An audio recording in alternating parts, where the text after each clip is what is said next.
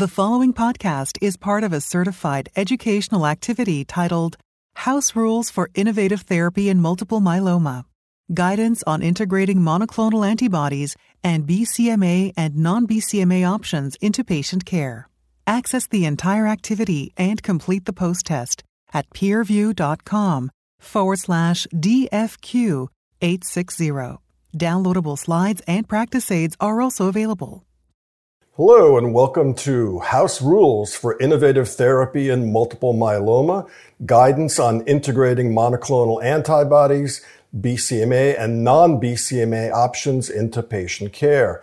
My name is Doctor Bob Orlowski from the M D Anderson Cancer Center in Houston, Texas. It's a great honor for me to welcome a number of wonderful colleagues, including Doctor Suzanne Lynch from the Columbia University Medical Center in New York, Doctor Jeffrey Zonder from the Karmanos Cancer Institute in Detroit, and my great colleague from M D Anderson, Doctor Krina Patel, who will be part of this session. Our focus today is going to be on the movement of antibodies and antibody-based platforms into all aspects of myeloma care, from the management of newly diagnosed disease to relapsed and heavily refractory and pretreated patients. Throughout our discussion, we'll use cases and also group discussions to achieve a consensus on issues such as use of C D thirty-eight quadruplets, antibody platforms in early relapse, and the use of B C M A as well as non-B C M A bispecific options. During the program, we will periodically share several resources summarizing take-home messages from our discussion, so please do take a moment to download these practical tools before we get started. Let's begin. Here's an overview of some of the progress in antibodies starting in two thousand fifteen that has really enhanced outcomes for myeloma patients. Over on the left, you can see that the C D thirty-eight antibody daratumumab and the SLAMF seven antibody elotuzumab were originally approved in two thousand fifteen. Then later in twenty twenty, there were approvals in combinations as well as subcutaneous dosing of daratumumab and the initial approval of isatuximab, which is the second anti-C D thirty-eight. Later in twenty twenty-one, there were expanded approvals for isatuximab, and we did have the first approval of a B C M A antibody drug conjugate, Belantamab mafodotin. We'll get back to that a little bit later. And then most recently in twenty twenty-two, there was approval of the first bispecific antibody, teclistamab, which binds both B C M A and C D three. And we're expecting that this year there may be additional B C M A bispecifics approved, as well as possibly a non-B C M A targeted bispecific.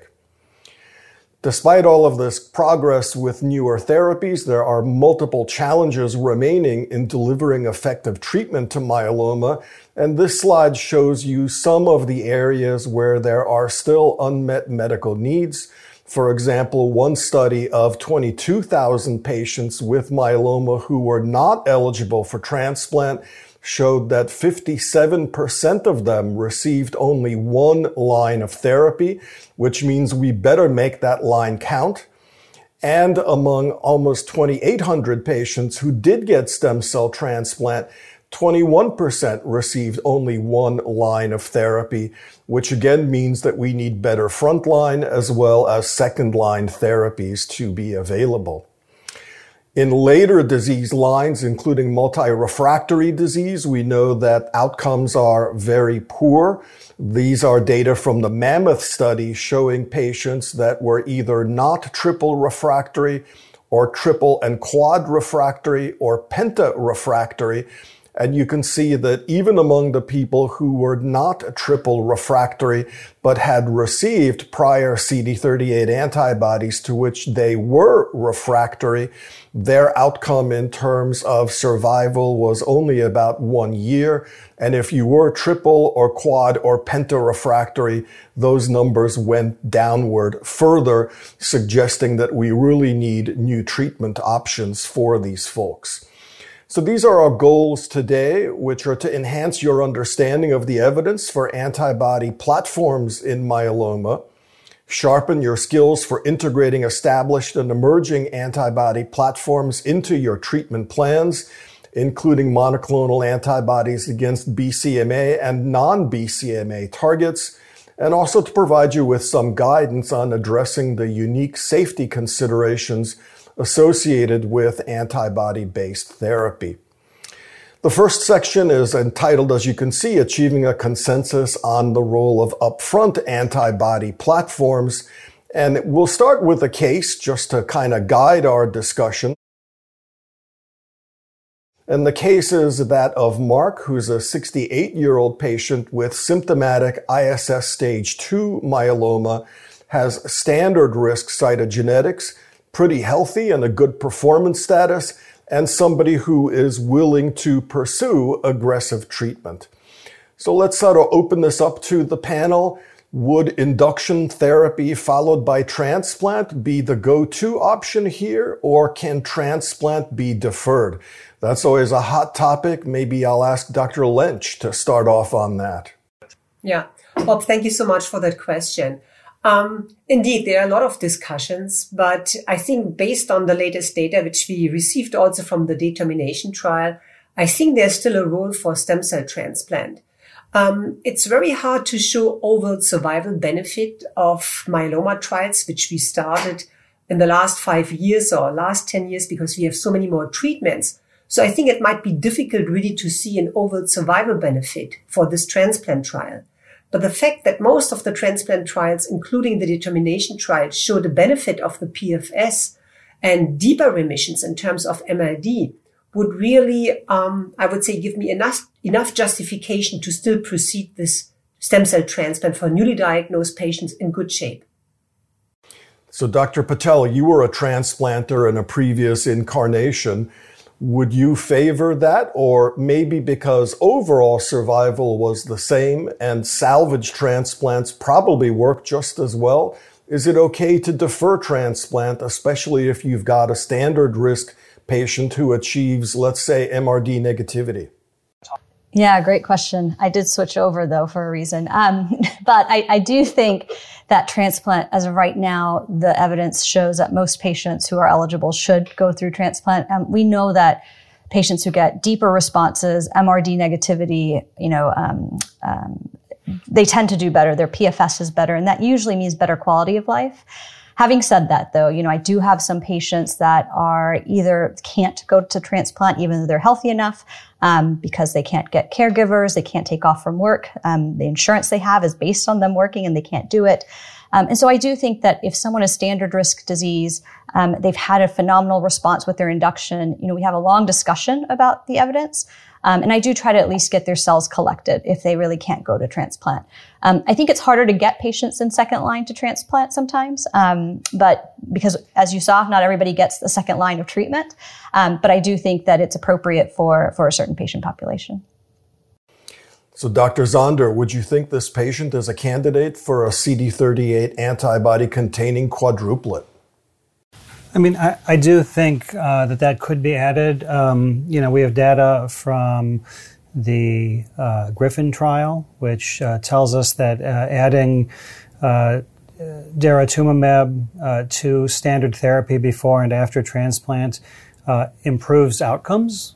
So, um, you know, the, the endpoints um, that our other panelists were discussing, uh, complete responses, uh, you know, deep M R D negative responses, the chances of achieving those endpoints are actually even higher if you include a C D thirty-eight antibody.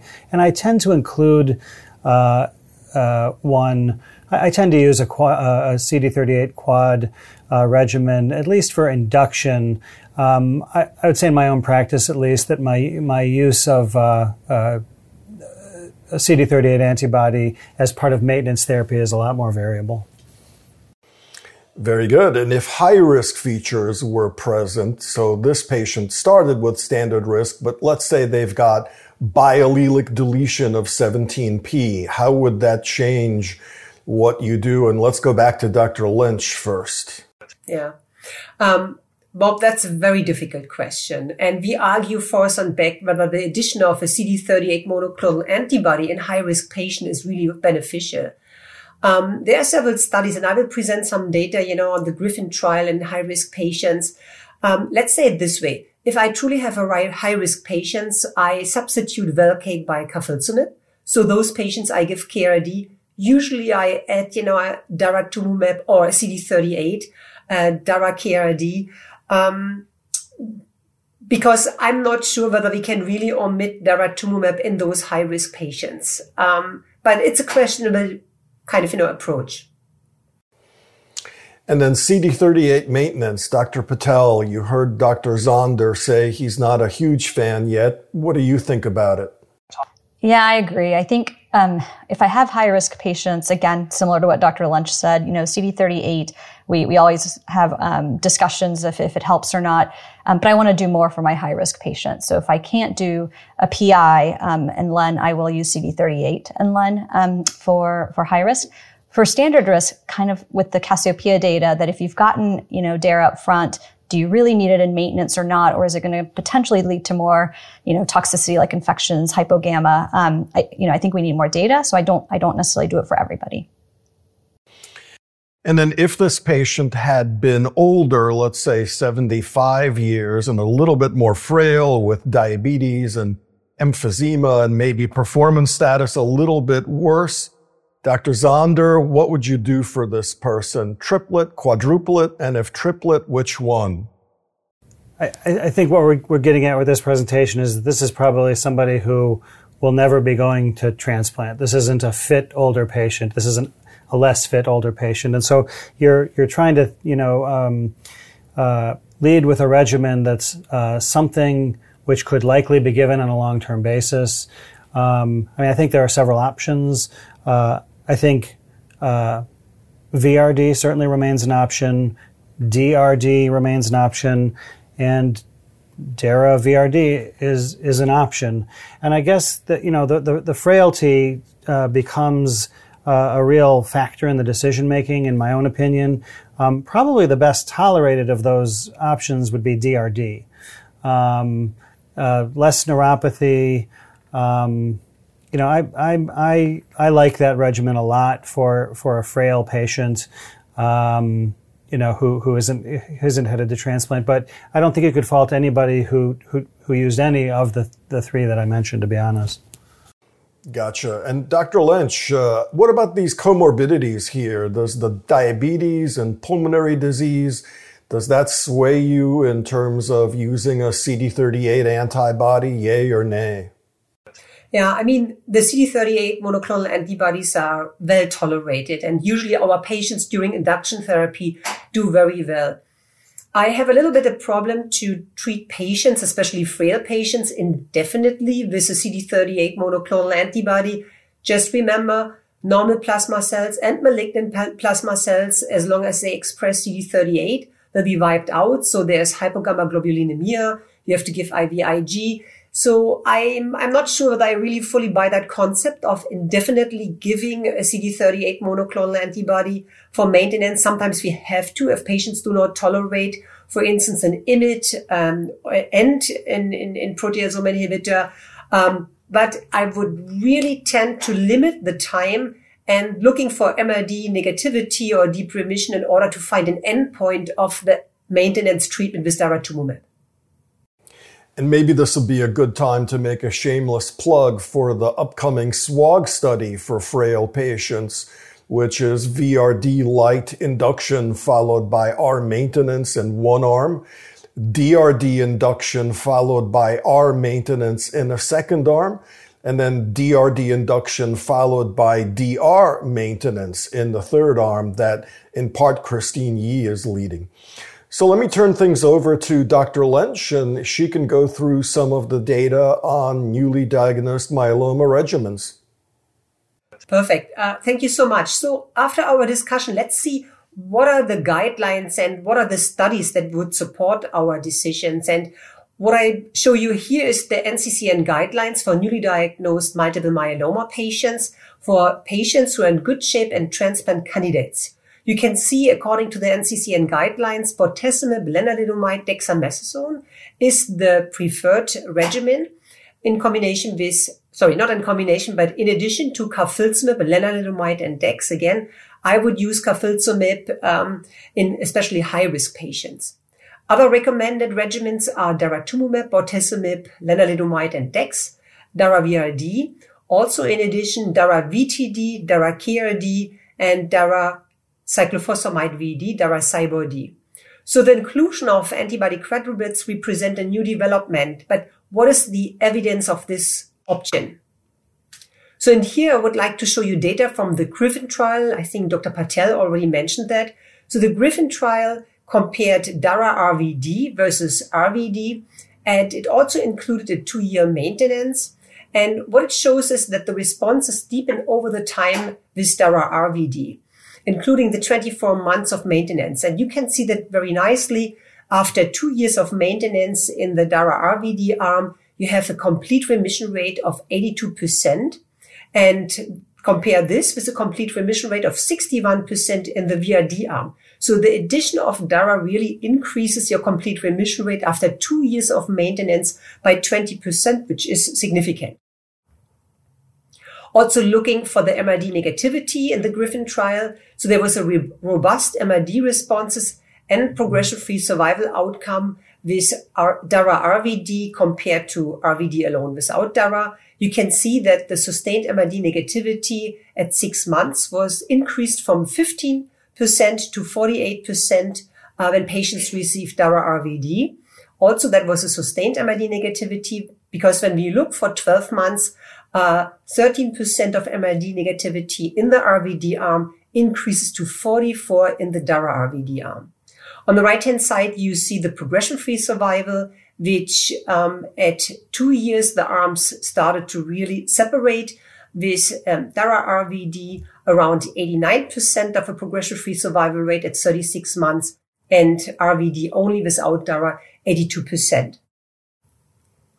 And here you can see an update of the GRIFFIN trial, which showed that there's improved progression-free survival with dara-R V D across most clinically relevant subgroups, including the I S S stage, um, the age of the patient, also renal dysfunction. And what is interestingly, in most of the cytogenetic risk groups, standard risk and high risk, you see also a benefit with dara was added to R V D, except for the really high-risk patients with two or more high-risk cytogenetic abnormalities. And that goes back to our discussion, and Doctor Patel mentioned that already, uh, what is really the benefit of daratumumab in the super high-risk patients. So let's look for another study, the G M M G H D seven trial, in which another C D thirty-eight monoclonal antibody, isatuximab, was added to V R D. You can also see that it enhances the response and the M R D negativity in those patients.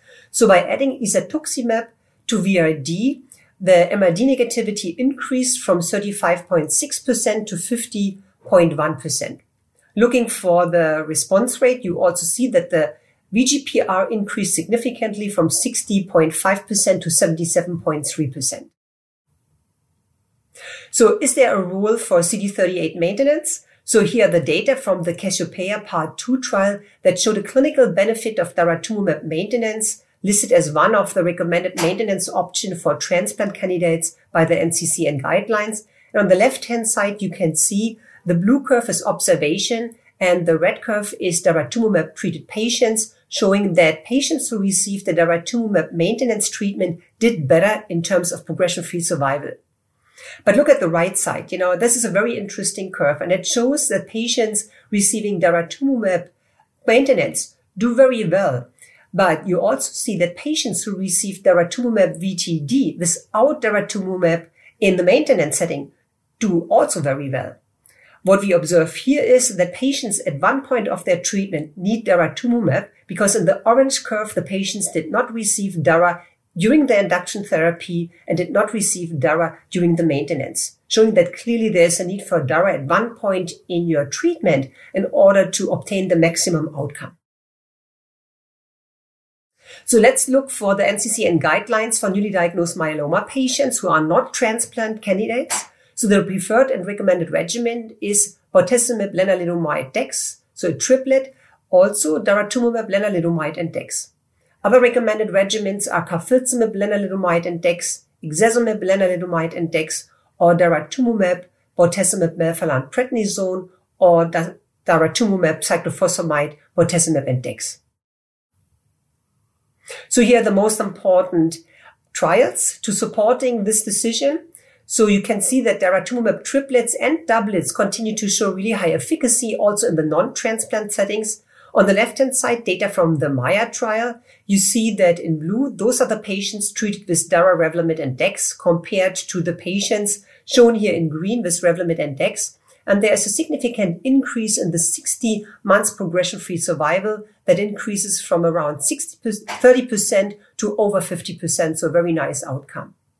On the right-hand side, you see the progression-free survival data from the ALCYONE trial. So after a median follow-up of seventy-eight, seventy-eight point eight months, Dara-V M P continues to improve versus V M P. And I have to say the V M P arm looks a little disappointing with only a median so P F S of seven point eight percent at seventy-two months. So here are some take-home thoughts. GRIFFIN and other data supported the use of C D thirty-eight quads in transplant-eligible patients. For the non-transplant-eligible patients, MAIA supports the use of a C D thirty-eight triplet as a primary therapy. And the high-risk features should not preclude the selection of antibody-based platforms. And I think in this setting, adding C D thirty-eight to K R D backbone could be useful. The C D thirty-eight maintenance can also be considered as an alternative at this point, but more robust evidence is needed for firmer recommendations. So what do my colleagues think? Any other thoughts? Thanks, Doctor Lynch. I think that's a great summary of where we are. And I think these take-home thoughts, if you apply them, will really help your patients do very well.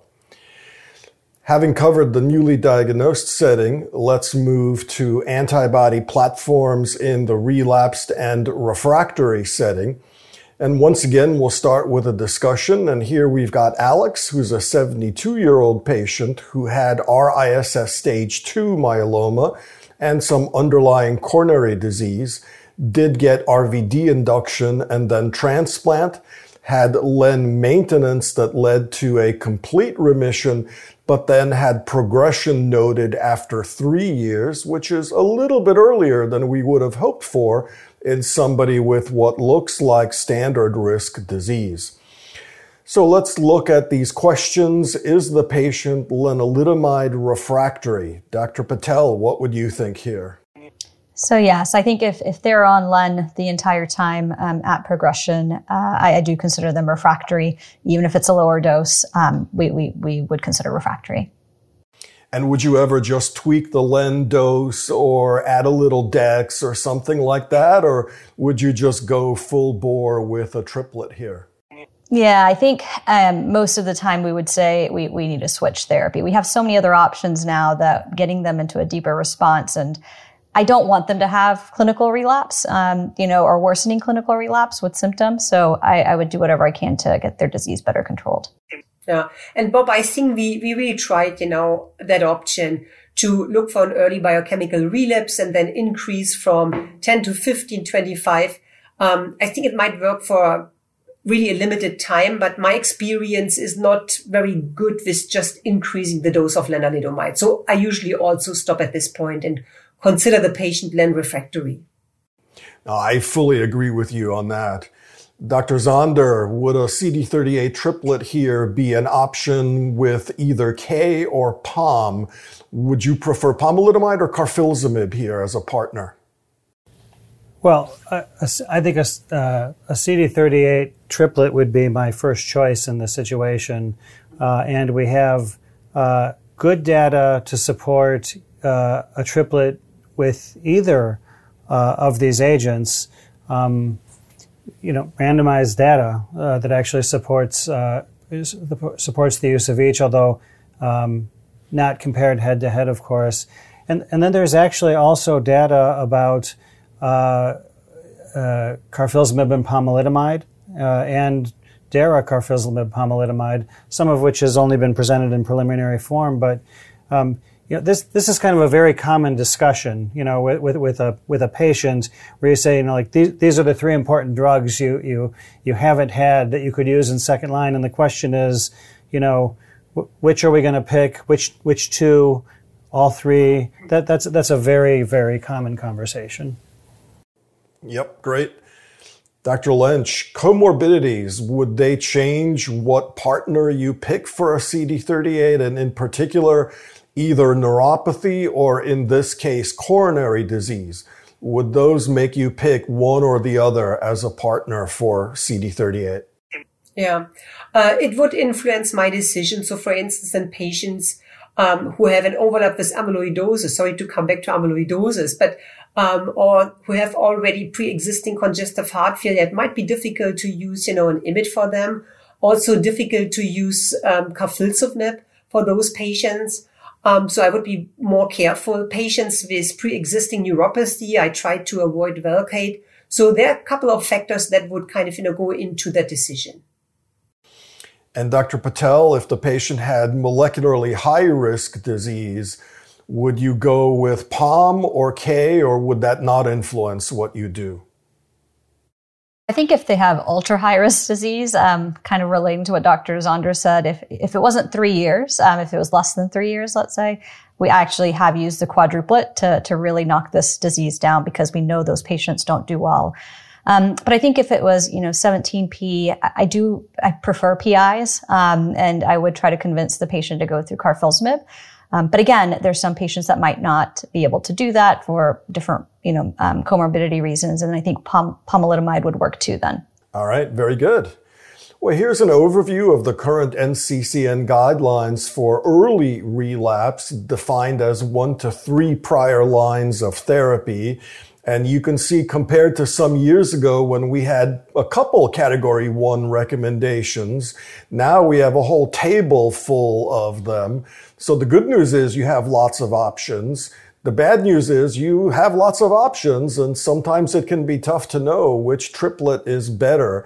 But there are options for both bortezomib refractory and lenalidomide refractory patients. That can be very helpful. And in general, you've got C D thirty-eight antibodies with either immunomodulatory drugs or proteasome inhibitors, as you saw. And you've got your choice of I M I Ds, including Len or Pom, your choice of proteasome inhibitors, including bortezomib, carfilzomib, and ixazomib, and also your choice of C D thirty-eight antibodies with either daratumumab or isatuximab. Let's just briefly go through some of the data. These are DARA plus K D data from the CANDOR study in the top part of this slide. And you can see the median progression-free survival improved from fifteen months for K D to almost thirty months for K D D, with a hazard ratio of zero point five nine, meaning a forty-one percent improvement. And from the Apollo study, which was POMDEX versus sub-Q DARA and POMDEX, the POMDEX was only six point nine months, with again an almost doubling in the P F S to twelve point four months. D P D is effective even in patients who have previous exposure to lenalidomide, which kind of fits with the patient that we presented earlier. You can see here that if you're relapsed or refractory, it does make a difference. But even those who are refractory have an excellent median progression-free survival to DARA, pomalidomide, and dexamethasone. I mentioned that there's another anti-C D thirty-eight antibody, which is isatuximab, and we have similar data with similar designs from that drug. You can see in the top, you've got isatuximab with POMDEX with an almost doubling in the progression-free survival.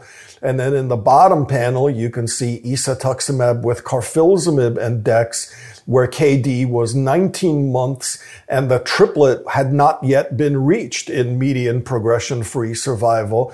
But the hazard ratios, as you can see, are fairly similar to daratumumab, And so, of course, it's not fair to compare across the trials, but it looks like the improvement that you get with a C D thirty-eight is similar whether you use Dara or isatuximab. And the main difference right now is that Dara is available subcutaneously as well as I V, whereas isatuximab for now is only available I V, although it is coming in a sub-Q format. These are some data from IKEMA, which is addition of isatuximab to carfilzomib dex in patients with early and late relapse. And you can see that there are benefits in both of these situations. And if you do give C D thirty-eight antibodies, you're probably very experienced with them already, but these are just some general practical points. First of all, these drugs are very well tolerated, and compared to the huge benefit that you get from adding them, the added side effects are relatively small. You can get some hypogammaglobulinemia, and in some cases, I V I G may be appropriate. Certainly treating infections is important, and sub-Q Dara has had really a low level of infusion slash injection associated reactions. There are pre-medications for Dara that are recommended, as well as isatuximab.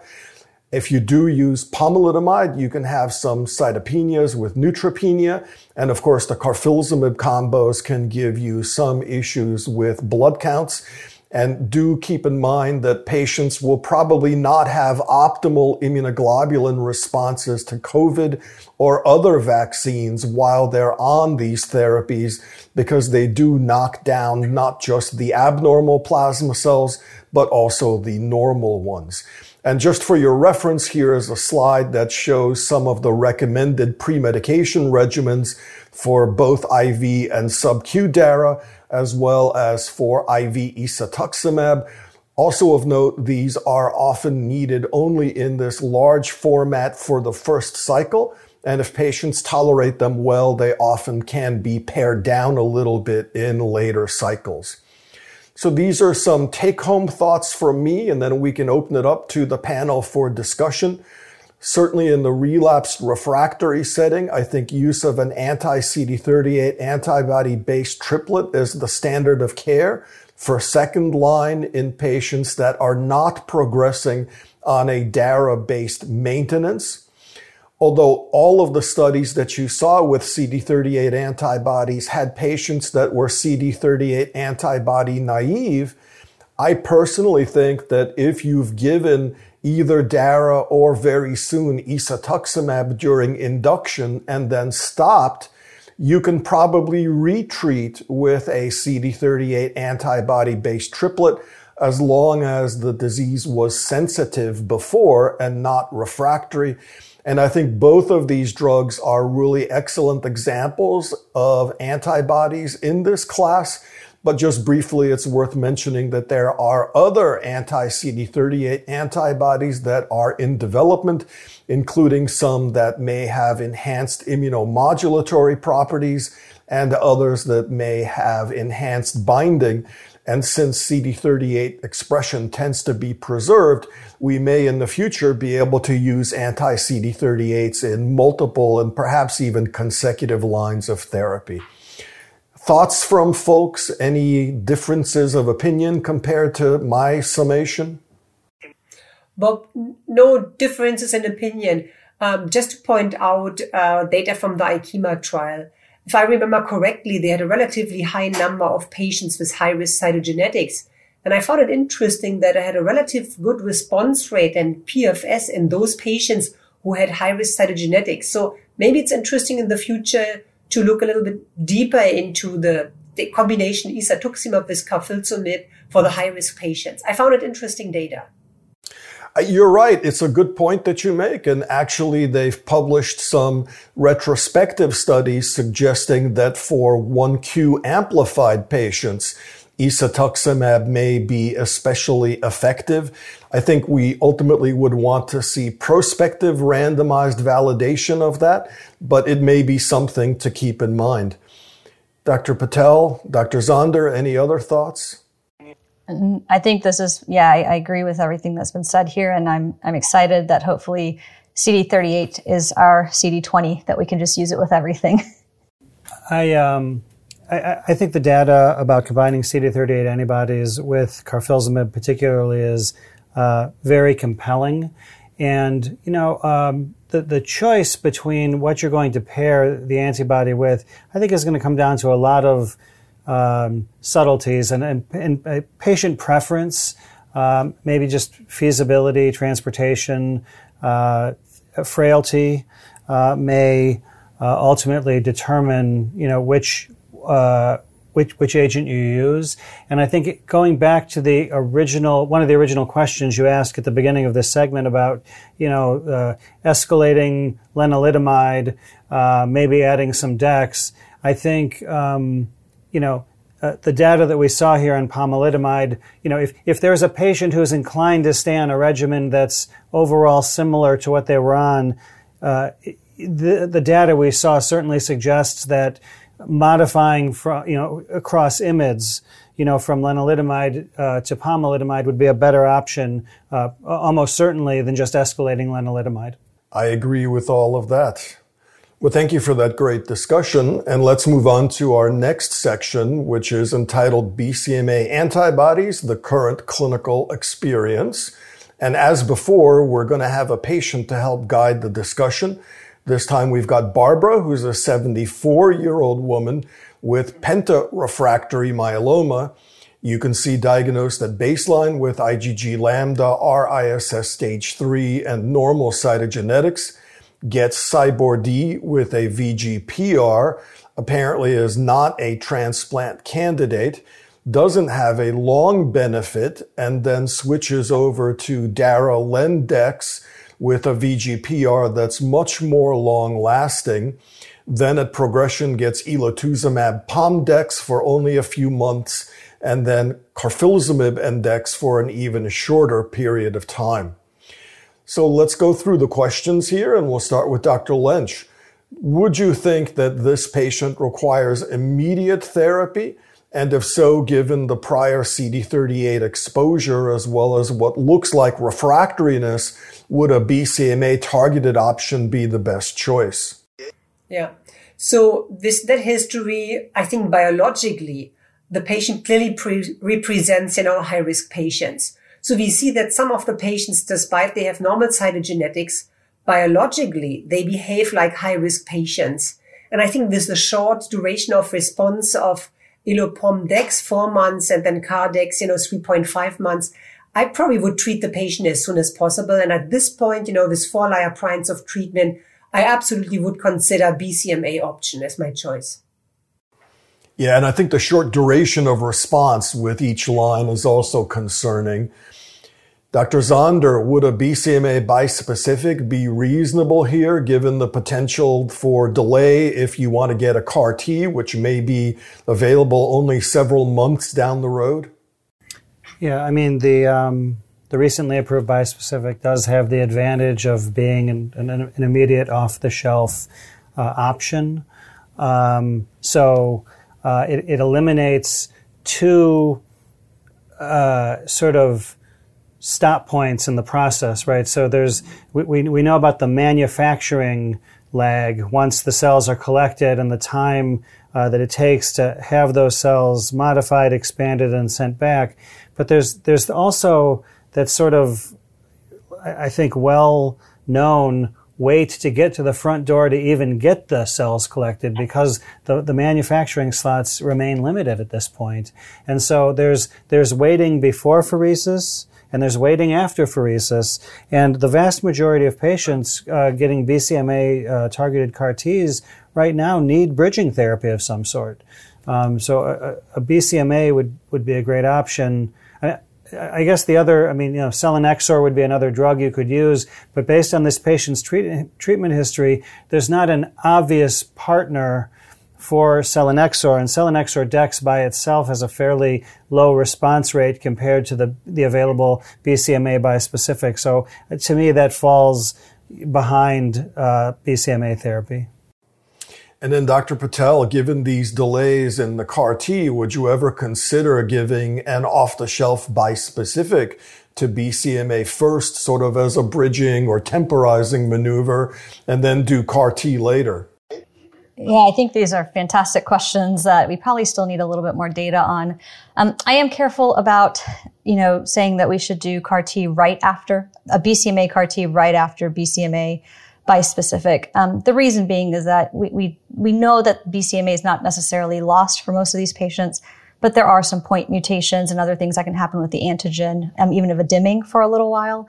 Um, and with the T cell redirection, most of these patients have exhausted T cells. To try to make C A R T right after, I think is, is going to be a little difficult. And we've seen some manufacturing failures because of that.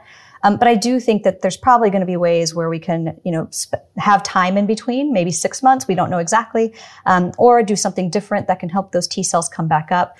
Um, but at this point, I think it's just whatever my patient needs, I need to get it to them. And, you know, what Doctor Zonder said, if I can't get the patient through apheresis, through bridging to that C A R T infusion, I'm doing them a disservice, and having an off-the-shelf is perfect. Um, and we have all these other new targets that are going to come down the road too, so... I, I, if I could just add to that, um, your your point about um, the therapy you select now might affect your ability, you know, possibly affecting your ability uh, to uh, uh, freeze T cells uh, later. Bendamustine, you know, is another uh, off off-label uh, uh, option that people might consider in this sort of setting, and that also might make it harder to collect the T cells later. So for, for similar reasons, so got to be careful about that. I, I do think functionally, it sometimes is going to come down to it's not a is it is it a B C M I bispecific now followed by C A R T. Is it, it ends up functionally becoming a choice between, you know, are you going down one path or the other? Perfect. Well, thank you guys. Um, so I think this has been a great discussion so far, and immunotherapy in myeloma um, is really, really exciting. So looking at, you know, some of our new B C M A-directed therapies that are um, available as standard of care, um, as you can see, these are mostly all in really relapsed refractory patients, so greater than four lines um, for, for most of these. And belantamab mafodotin, I'll talk really quickly about, um, since it is uh, our antibody-drug conjugate. Um, and then, of course, idacaptogene, Viclucil, ciltacaptogene, autoleucel are C A R Ts. We won't talk too much about that, but just maybe a little bit about how to pick patients. Um, and then teclistamab, which we are all very excited that we finally have it as a standard of care for our patients who have been waiting on C A R T lists um, and unable to get B C M A therapy. So we'll we'll discuss that. And of course, as Doctor Zonder mentioned earlier, um, there is Selenexor and dexamethasone for certain patients as well. Okay. So about, um, you know, the DREAMM studies. So of course we had belantamab mafodotin that in the pivotal phase two study at that two point five milligrams per kilogram um, I V Q three week dosing, which was great dosing for um, some of our patients, had about a thirty-one percent response rate. Um, what was impressive is that for the patients who responded, duration of response could be up to, you know, twelve months or so. Um, however, the keratopathy and other things that made it a little bit difficult to give, um, we were learning how to do that. But then, of course, the confirmatory study with the DREAMM three, which was the um, um, randomized study of belantamab versus Pom-Dex, um, showed that the P F S was eleven point two months for belamaf uh, versus seven months for Pom-Dex. However, the hazard ratio was one point oh three, so um, didn't meet the endpoint, um, and therefore um, the belantamab um, right now is actually on hold and and um, you know coming off the market. Um, hopefully, there's some other studies in combination though that um, are also randomized studies that will um, hopefully bring this back to market for those patients that you know um, actually can benefit. So then coming to, um, again, the exciting piece, uh, the bispecific antibodies. Um, really, this is, you know, the engagement of T cells to malignant myeloma cells that have B C M A. Um, and basically, it redirects these T cells and causes lysis of multiple myeloma cells.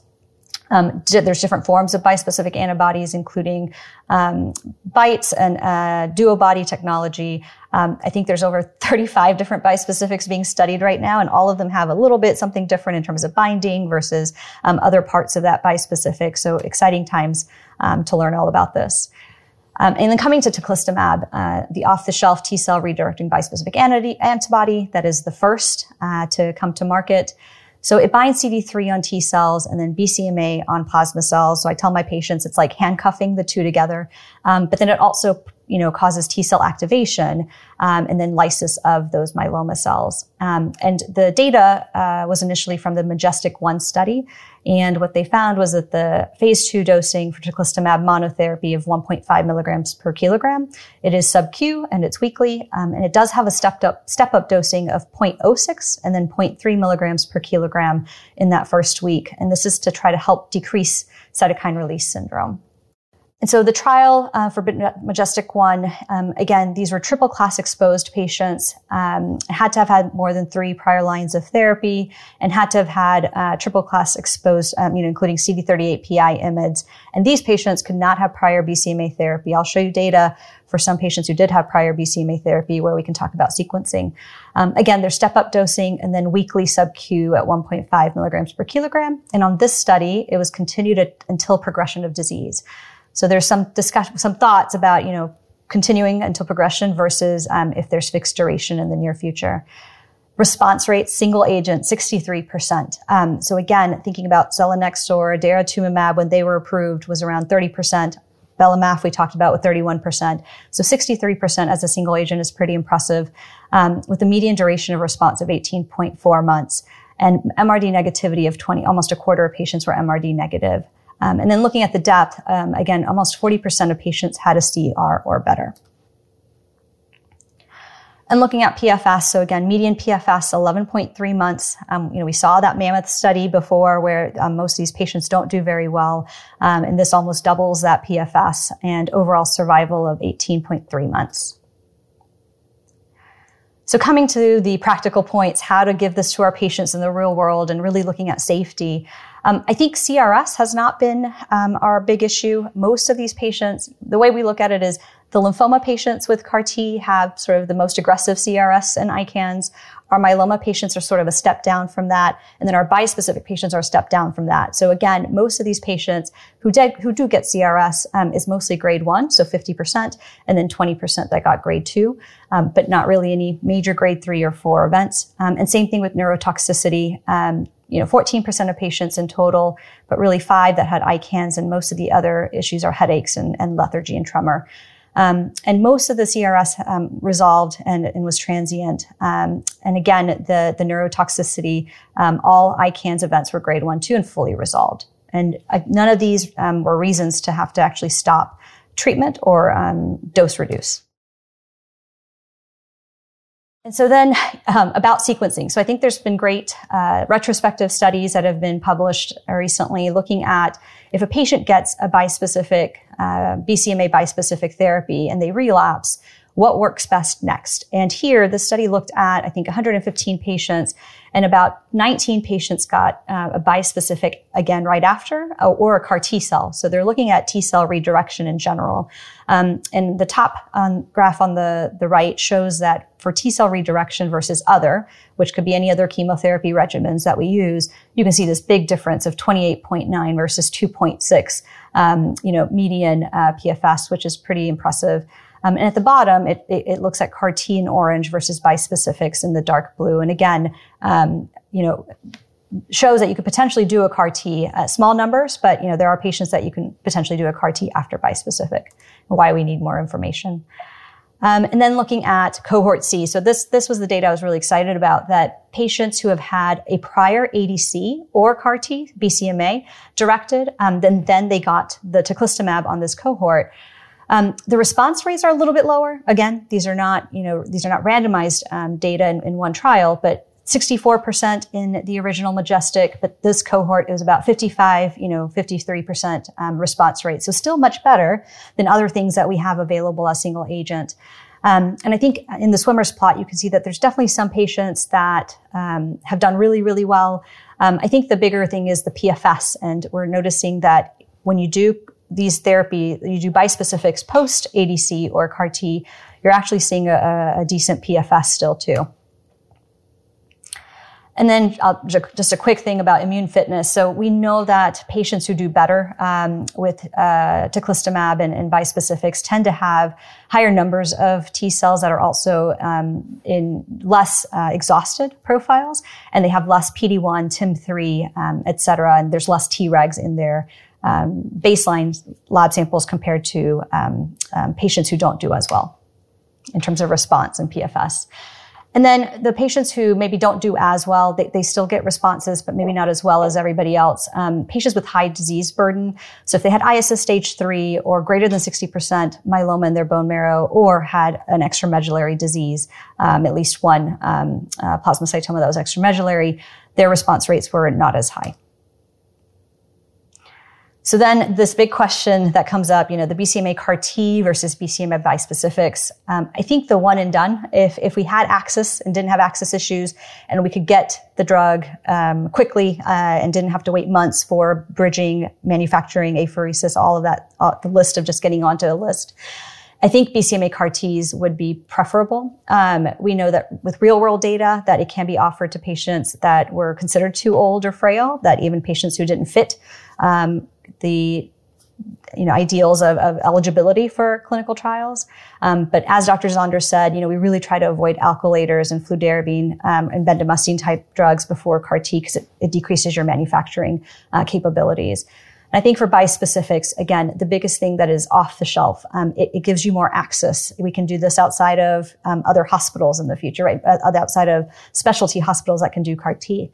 Um, and I think also the fa- fact that we can give it to patients who get C A R T but then relapse. We we know that C A R T is not curing our patients.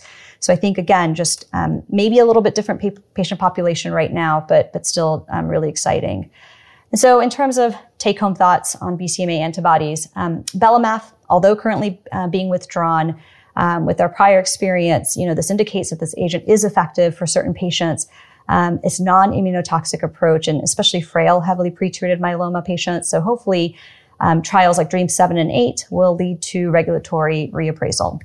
Um, teclistamab, you know, the approved B C M A C D three bispecific antibody, we're excited, um, offers patients expanded access to B C M A therapy because it's off the shelf.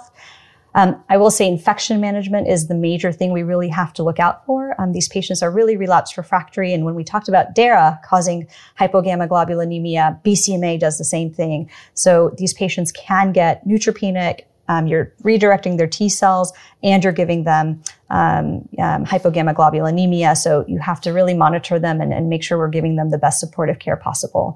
Um, and use of tocilizumab is foundational for C R S management. Um, we do it through C A R T, but for bispecifics as well, we are actually using toci to help manage um, and decrease those C R S events. Well, thank you very much for that great presentation and overview. Just one quick question. Would you see a time when A D Cs would be used for patients with T-cell exhaustion and a lot of T-regs if those patients don't have good outcomes with bispecifics, as you've shown? No, I completely agree. I, I think that's the whole point, that all these patients, um, these therapies are, you have to give it at the right time. So maybe a patient that could have gotten it earlier, later down the road, wouldn't be able to get it because their T cells aren't going to be as good. And I think having those other options, either before or after, um, are really, really important. So yes, I think patients could get all three potentially in their, you know, um, lifetime of needing myeloma therapy. I think the ocular toxicity is manageable. Um, and again, I hope that it will come to back to market for a subset of patients. I agree, and thank you for those comments. So let's wrap up our overall discussion with this last section, which is the new wave of B C M A and non-B C M A antibodies. And we'll go back to our case of Barbara, who you'll remember was four lines of prior therapy, including a proteasome inhibitor initially, then DARA and LEN, then ELO and POM, and then CAR and DEX. And what we're going to address in this section is whether the patient could get other B C M A bispecifics that are in development, or if a non-B C M A bispecific or other novel approach would be appropriate. And I think since we know the answer to both of these is yes, let's just turn things over to Doctor Zonder and he'll be able to run us through the data. Okay, thank you, Bob, uh, so much for um, uh, the good introduction. Uh, I'm going to go through a list of several different B C M A by C D three bispecific antibodies that are currently in development.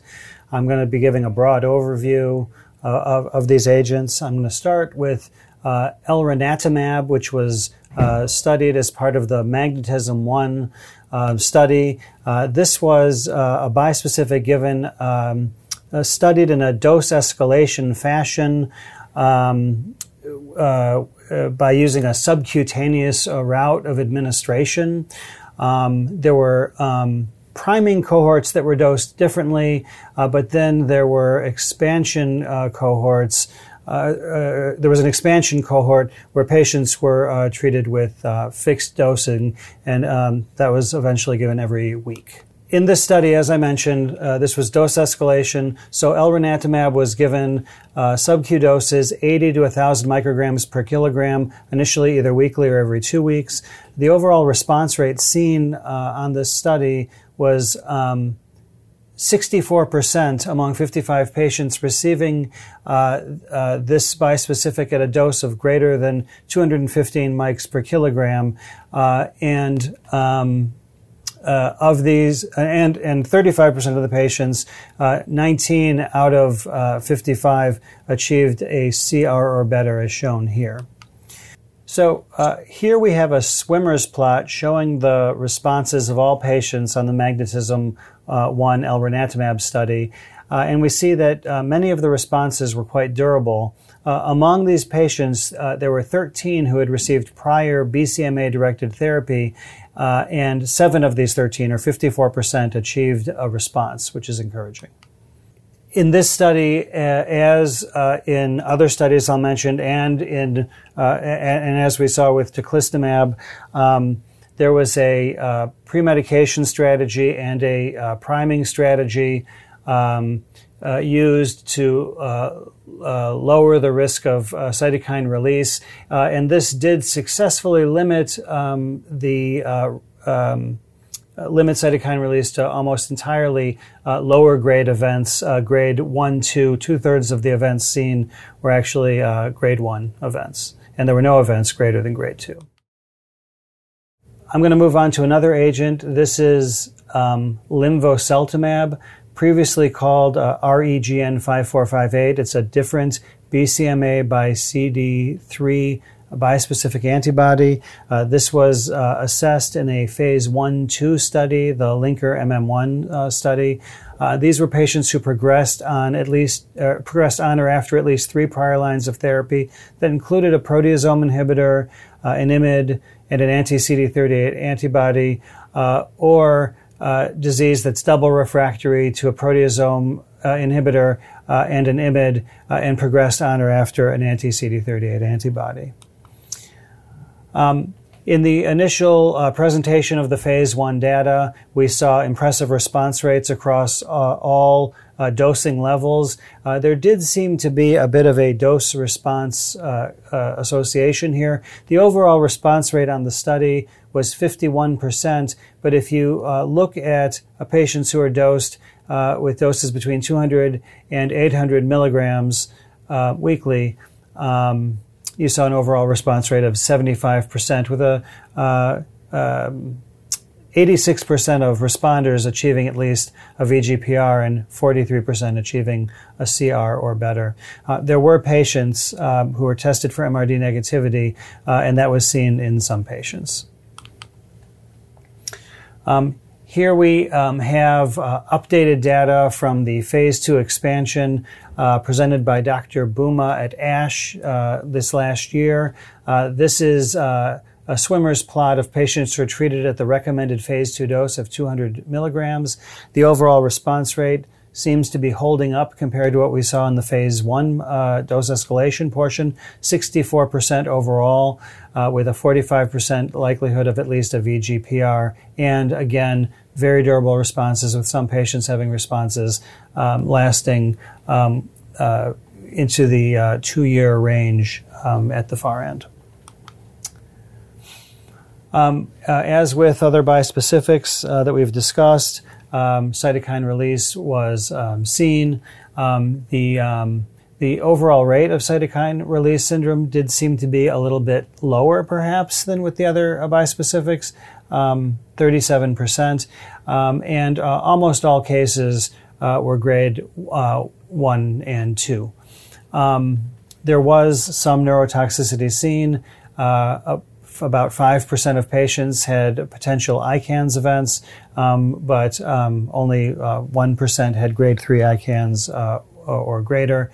Um, and uh, as would be predicted based on our prior discussion and the effects of uh, B C M A targeted therapy on um, uh, both um, um, cytopenias, neutropenia specifically, and um, hypogammaglobulinemia, we did see infections, including a twenty-nine percent incidence of uh, greater than or uh, equal to or greater than grade three.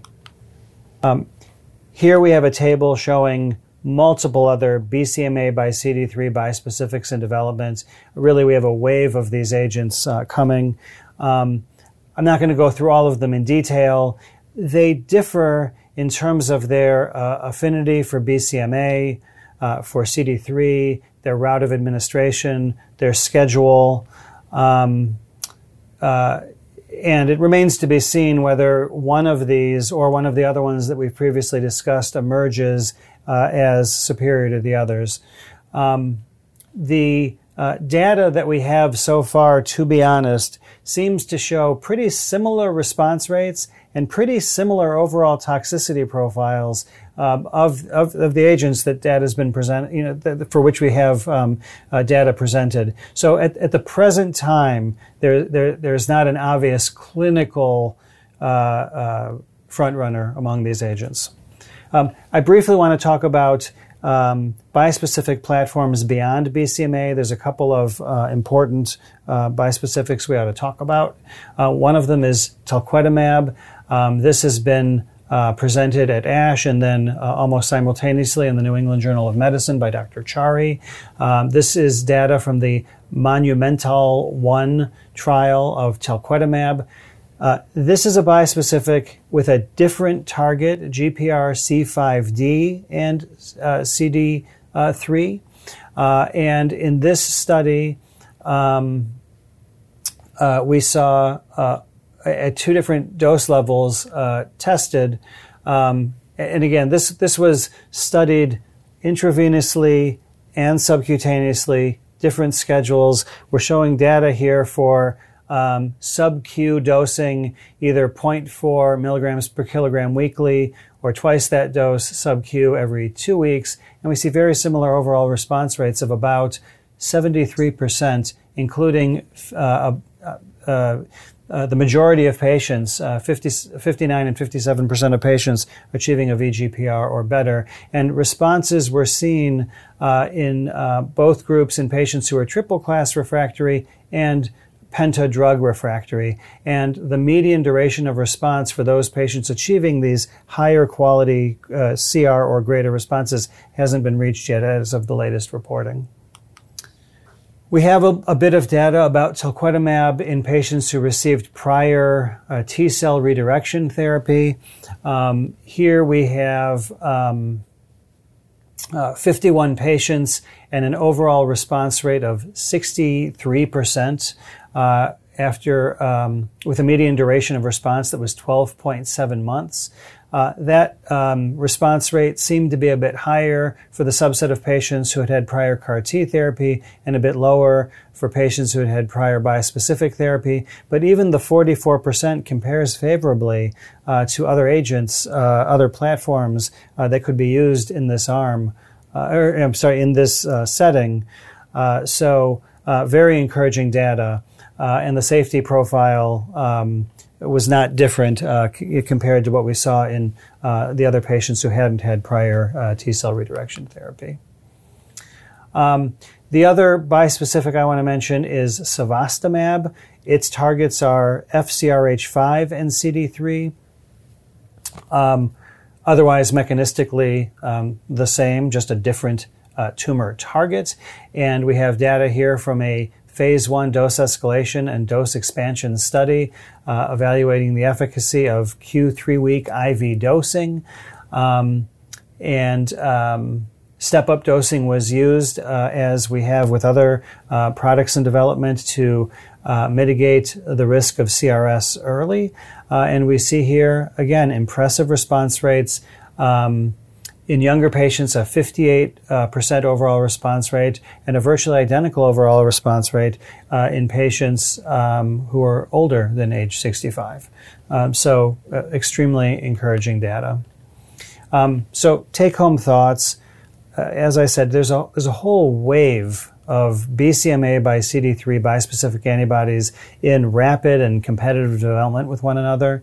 Um, based on the evidence so far, the main difference between the products has to do with um, uh, properties uh, of the antibody and how they the bind the, the respective targets uh, and uh, the routes of administration and the schedule, um, but clinically hard to distinguish.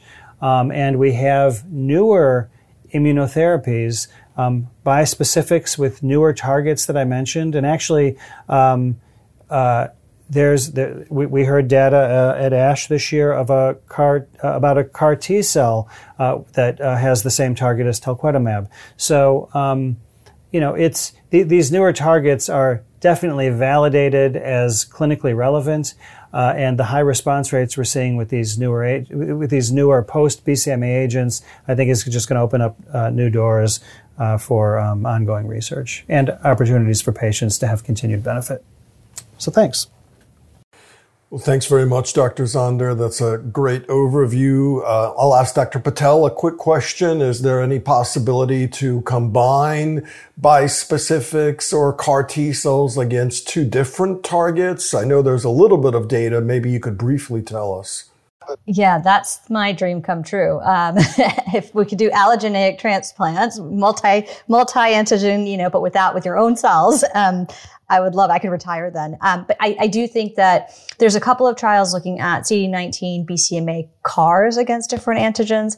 Um, I think we, we still need a little bit more information on, can we use a bispecific for bridging then CAR T after we've collected the cells, or can we use a bispecific as consolidation after CAR T, um, rather than sequencing more of in one line? Um, and I think, uh, I hope so, especially earlier lines of therapy. I think it's harder in relapse refractory patients where they have more cytopenias and things like that with CAR T. But I'm hopeful in earlier lines, um, we're going to actually be able to do that and maybe finally cure some patients too. Well, here are some final thoughts for you at home about this overview, and we can have a brief discussion if anyone disagrees with them. But I think it's fair to say that the C D thirty-eight monoclonals have really been a tremendous addition to our myeloma toolkit and have really improved progression-free and overall survival with only a small increase in toxicity. We have one B C M A-targeted A D C, and though it's for now being withdrawn, I think many of us are optimistic that it may still come back, and there are other A D Cs that are under study. And of course, we know about CAR T cells, but there are also bispecifics to B C M A, one of which we now have approved, teclistamab, and there are others that are coming, as well as bispecifics against other targets. And many of these are now being moved earlier as well, from relapsed refractory disease in the late line setting to earlier lines, and maybe even in newly diagnosed disease, where we hope that in part because of better T-cell health in the patients, they may have an even more tremendous improvement in outcomes. I'd like to again thank Doctor Lynch, Doctor Patel, and Doctor Zonder for taking time to review all of these wonderful data. And I hope that this will be of value to you in management of your myeloma patients in your practice. Thank you again. This activity is certified by Medical Learning Institute, Incorporated. This activity is developed with our educational partner, P V I, Peerview Institute for Medical Education. Remember to download the slides and practice aids. Thank you for listening. Download materials and complete the post-test for instant credit at peerview.com forward slash D F Q eight sixty. This activity is supported by an independent medical education grant from Janssen Biotech Incorporated, administered by Janssen Scientific Affairs, L L C, and Regeneron Pharmaceuticals Incorporated.